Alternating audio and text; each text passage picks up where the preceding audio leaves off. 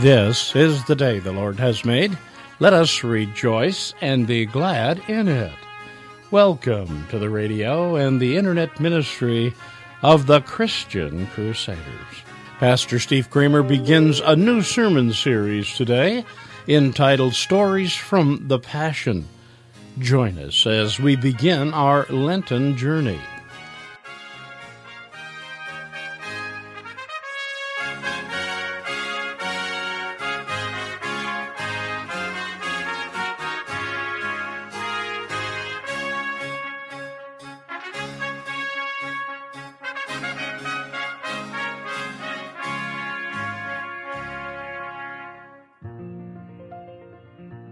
Today we're beginning a new sermon series entitled Stories from the Passion.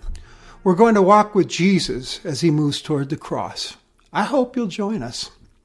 We begin our worship in the name of the Father, the Son, and the Holy Spirit. Amen. Let's pray. Almighty God and Father, as we begin our Lenten pilgrimage, we ask for your Holy Spirit to open our eyes to your wondrous grace and love as we reflect on the passion of Christ. Amen.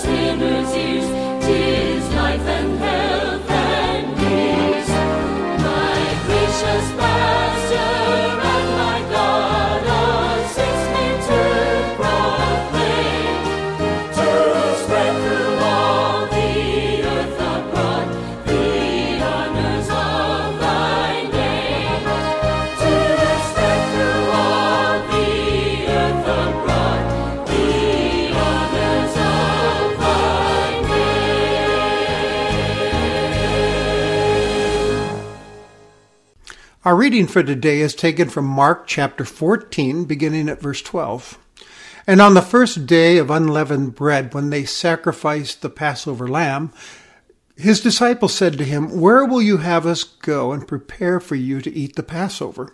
And he sent two of his disciples and said to them, Go into the city, and a man carrying a jar of water will meet you. Follow him, and wherever he enters, say to the master of the house, The teacher says, Where is my guest room, where I may eat the Passover with my disciples? And he will show you a large upper room furnished and ready. There prepare for us.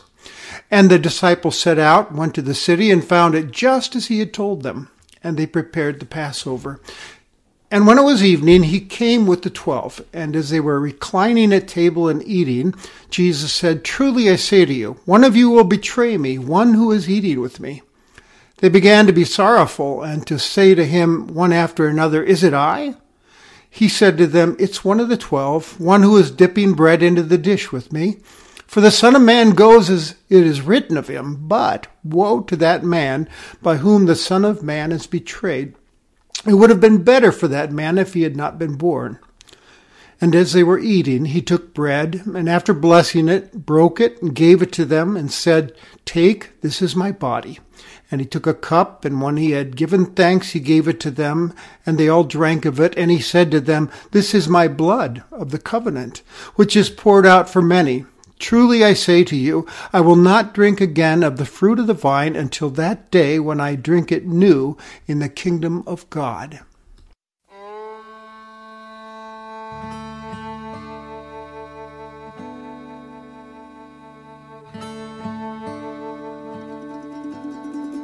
In Christ alone, my hope is found. He is my light, my strength, my song. This cornerstone, this solid ground, firm through the fiercest drought and storm. What heights of love, what depths of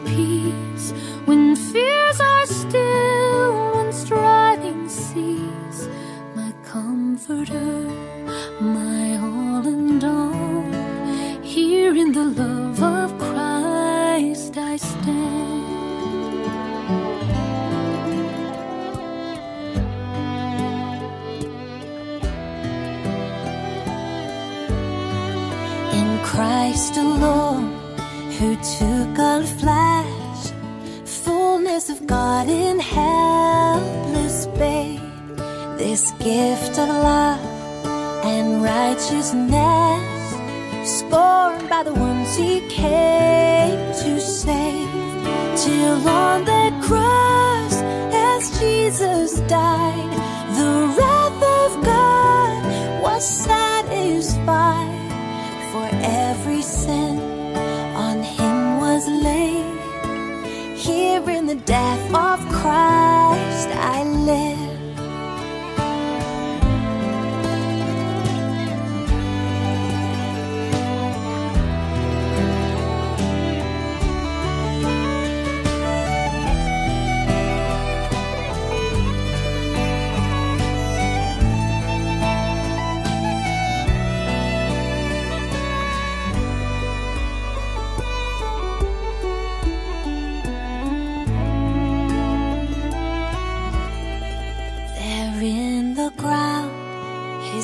Body lay, light of the world by darkness slain, then bursting forth in glorious day, up from the grave he rose again, and as he stands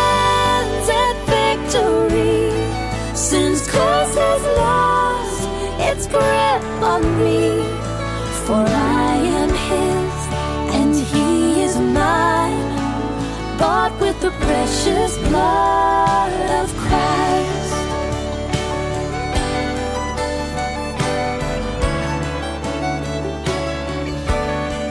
No guilt in life, no fear in death.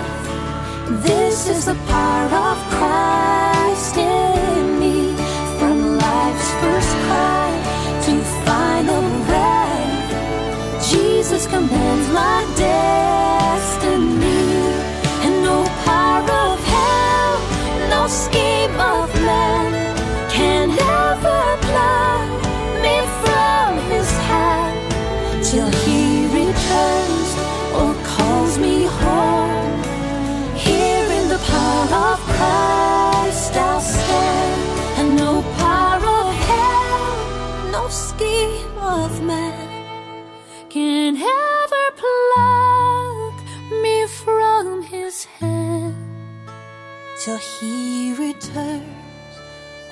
calls me home. Here in the power of Christ,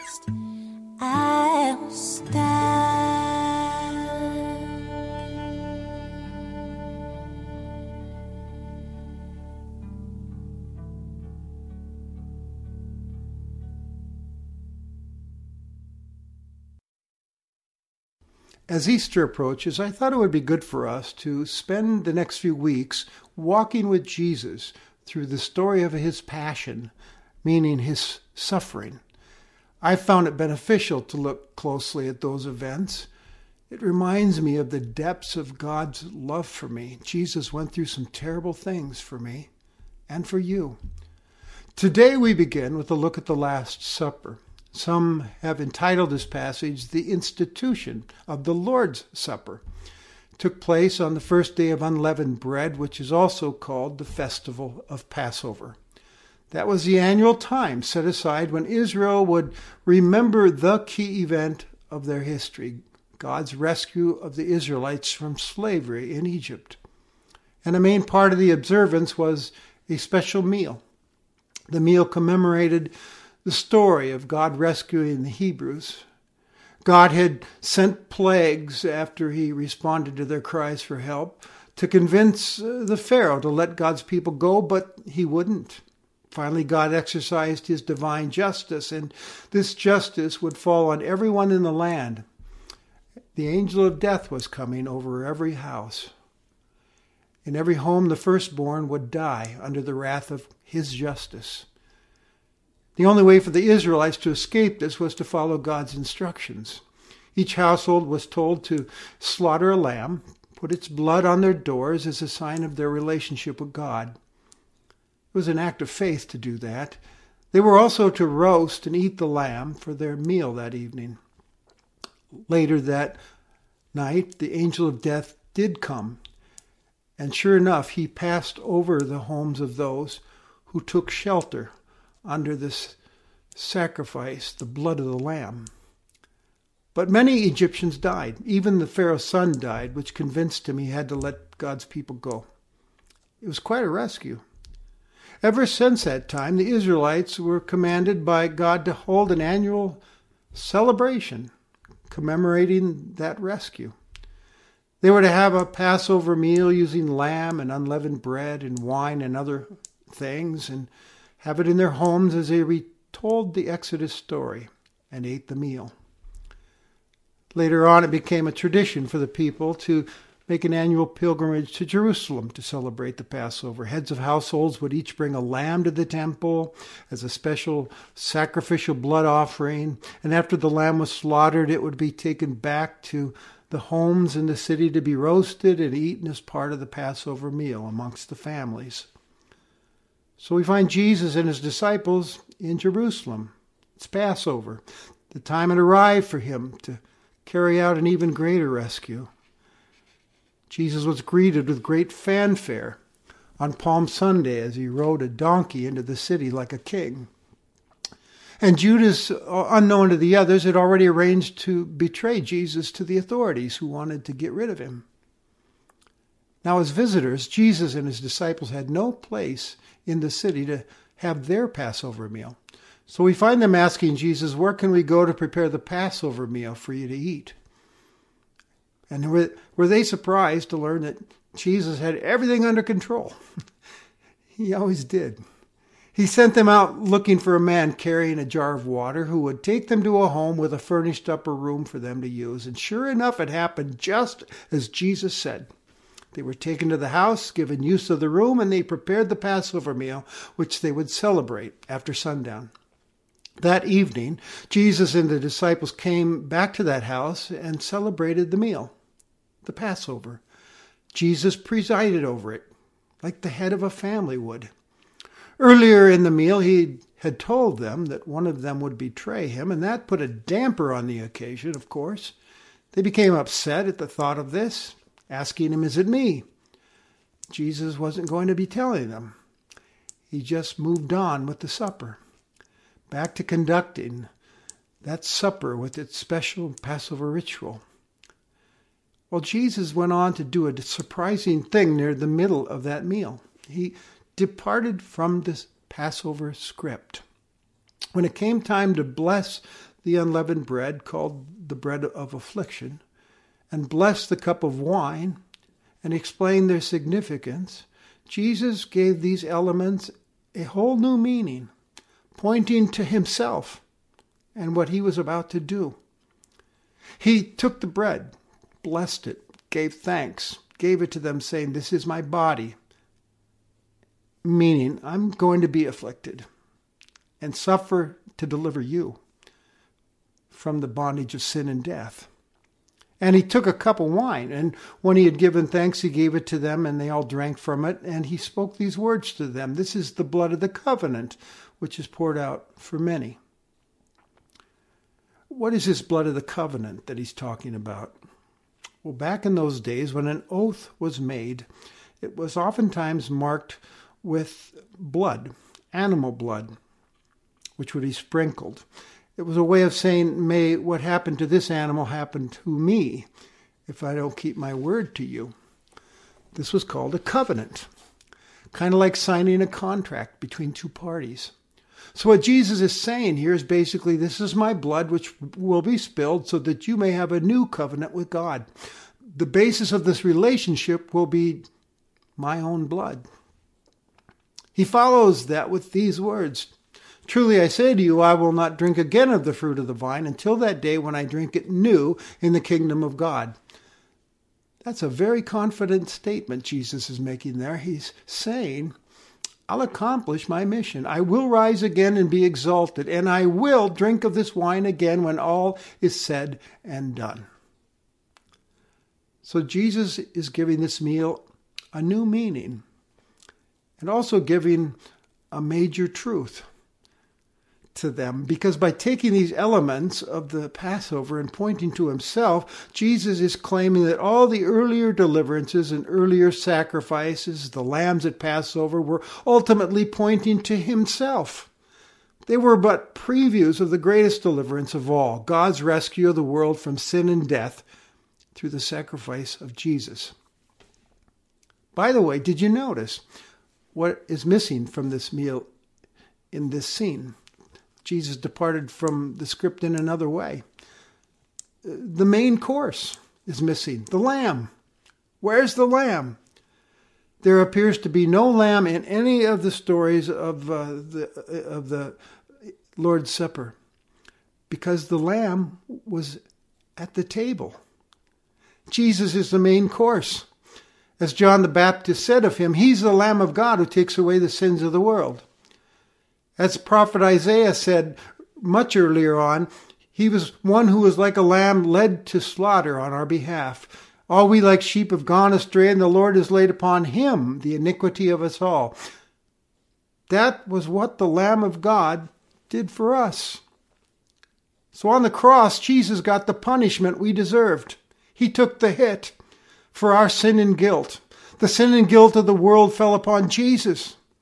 God loves us, but God is also a just God, and justice had to be exercised. Sin had to be paid for. Jesus took the divine justice for sin on himself as the Lamb of God so that we could be passed over forever and be saved. Jesus is our st- substitute sacrifice that we take refuge in. Now, perhaps you're wondering at this point, well, what does all this have to do with me reading this story in February 2021? It's an interesting story, interesting history lesson on the origin of Holy Communion that we do in church, but so what? And here's my answer for you. First, this story paints for us a very lovely picture of a gracious Savior who was willing to do it all for us and who is the same yesterday, today, and forever, who wants us to come to Him. We can trust Him as we look at what He went through for us. We know He loves us from this. And secondly, He still offers this meal to you and me today to bless us with His grace. It's a valuable gift that He has given us. It's meant to be treasured and appropriated and never taken for granted or treated casually. Christian author Walt Wangerin, reflecting on this story, writes In the night when his people betrayed him, the night of intensest enmity, the dear Lord Jesus said, This is my blood of the covenant poured out for many. Then, can we comprehend the joining of two such extremes, the good and the evil, together? In the night of gravest human treachery, Jesus gave the gift of himself, and the giving has never ceased.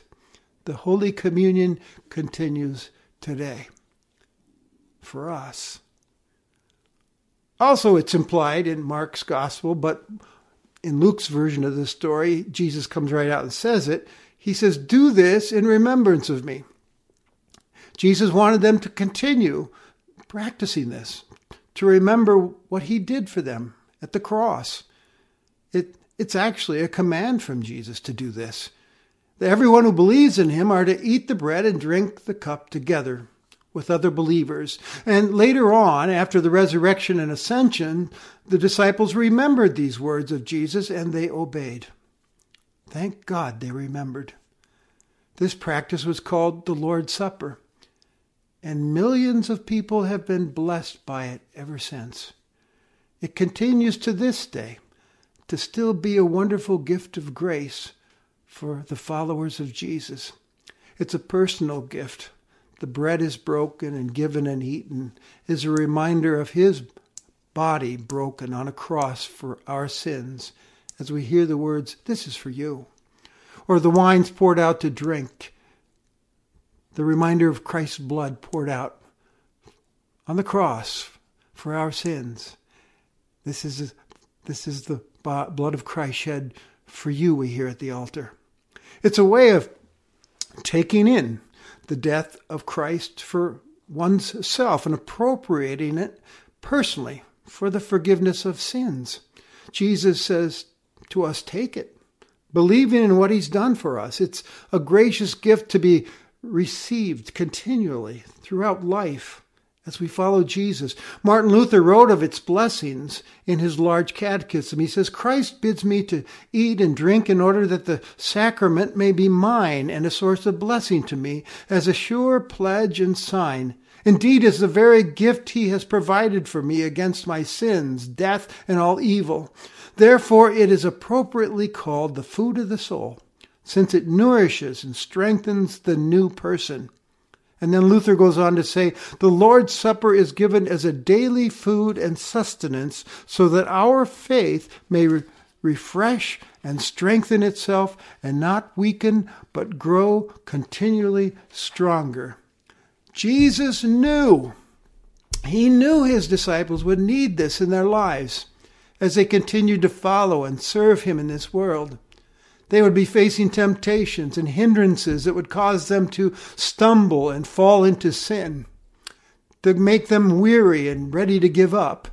So he provided this much needed gift for their souls, for their faith.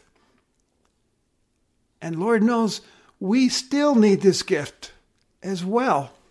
I know I do. We still sin against him, betraying him, disobeying him, turning to our own selfish ways and we sorely need forgiveness. This is the perfect meal that's been given for sinners like me and you. It brings us forgiveness for sin. We also get afraid and lonely and tired along the way as we live in this broken world of ours. And we feel a need to be touched by God's grace and love. We need to have Him draw near to us in a tangible way and not only hear Him say, but, but touch Him and taste Him as we hear, This is my body given for you. Take and eat. This is my blood shed for you. Jesus is present in that at the table. Christian author Max Lucado says it so well. The Lord's Supper is a gift to you, the gift of Himself. It is the Lord's table you come to. It's the Lord's Supper you eat and drink. It's a holy invitation, a sacrament bidding you to leave the chores of everyday life and enter into His splendor. He will meet you at the table. And when the bread is broken, Christ breaks it. And when the wine is poured, Christ pours it. And when your burdens are lifted, it is because the King has drawn near. Lee Eclov, who's a pastor, tells a wonderful story about the power of taking communion, the Lord's Supper. He said, A young friend called me to say she'd admitted herself to a psychiatric hospital, and while she was there, I visited her when I could. One of the visits was on Good Friday, so I asked her if she'd like for me to bring communion to her. She said she would and asked if some of the other hospitalized Christians could join us. On that spring afternoon, five or six of us gathered in her room and shared the sacred meal. I think it was the most meaningful Lord's Supper I ever shared. Half a dozen strangers, each scarred by heartache, sitting helpless in a locked ward, yet Jesus was there. Amongst his beloved, we were strengthened by his presence. We were healed in a way. We were nourished, washed, and rejuvenated, all because we had communion. All because we had communion. Finally, we need this gift because it gives us a, a hope and confidence for the future. It gives us the big picture. When we come to the table and eat and drink and hear the words, we not only remember what he did for us in the past and that he's with us in the present, but we also remember the promised future with him at the great banquet that awaits those of us who have placed their trust in Jesus Christ for salvation as this passage is telling us. New in the kingdom, I'll drink it, Jesus says, and it'll be with us. The Lord's Supper is a foretaste of the feast to come with Jesus when he welcomes us home and takes us to himself. Now, when I was a boy, my mom used to stand on the front step of our house, and I'd be out playing. And every day at five o'clock, she'd yell out, Steve, supper's ready. Come and eat. Friends, our Savior has prepared a meal for us, and He's saying the same thing today to you and to me. Supper's ready. Come and eat. Come and drink. Amen. Oh, how he's loved you and me.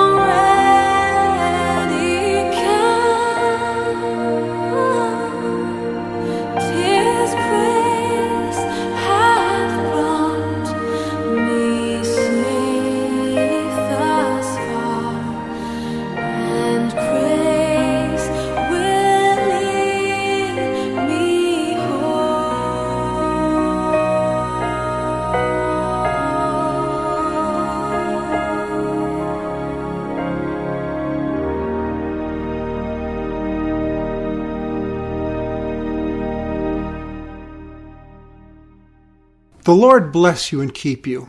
The Lord make his face to shine upon you and be gracious to you. The Lord look upon you with favor and give you peace. Amen. You've been worshiping with the radio and the internet ministry of the Christian Crusaders. How excited will you be when it's time to take your place at the great banquet? Have you thought about it? What a day it will be. Christian Crusaders has been blessed by the financial and prayerful commitment of our listening family. We ask you to continue remembering this ministry as part of your weekly worship and to share this ministry with your family and loved ones. Please mail your gifts to Christian Crusaders, 7401 University Avenue, Cedar Falls, Iowa 50613. Or visit our secure website at ChristianCrusaders.org. You'll find it easy to support this ministry by following the Give link located at the top of our webpage. All donations are tax deductible. Our website includes podcasts of past programs as well as daily devotions and inspiring interviews. Visit us online today at ChristianCrusaders.org. We are grateful you chose to worship with us today, and we pray you will join us again next Sunday on this station. Conducting our service was the Reverend Steve Kramer, speaker on Christian Crusaders, broadcasting biblical truth since 1936.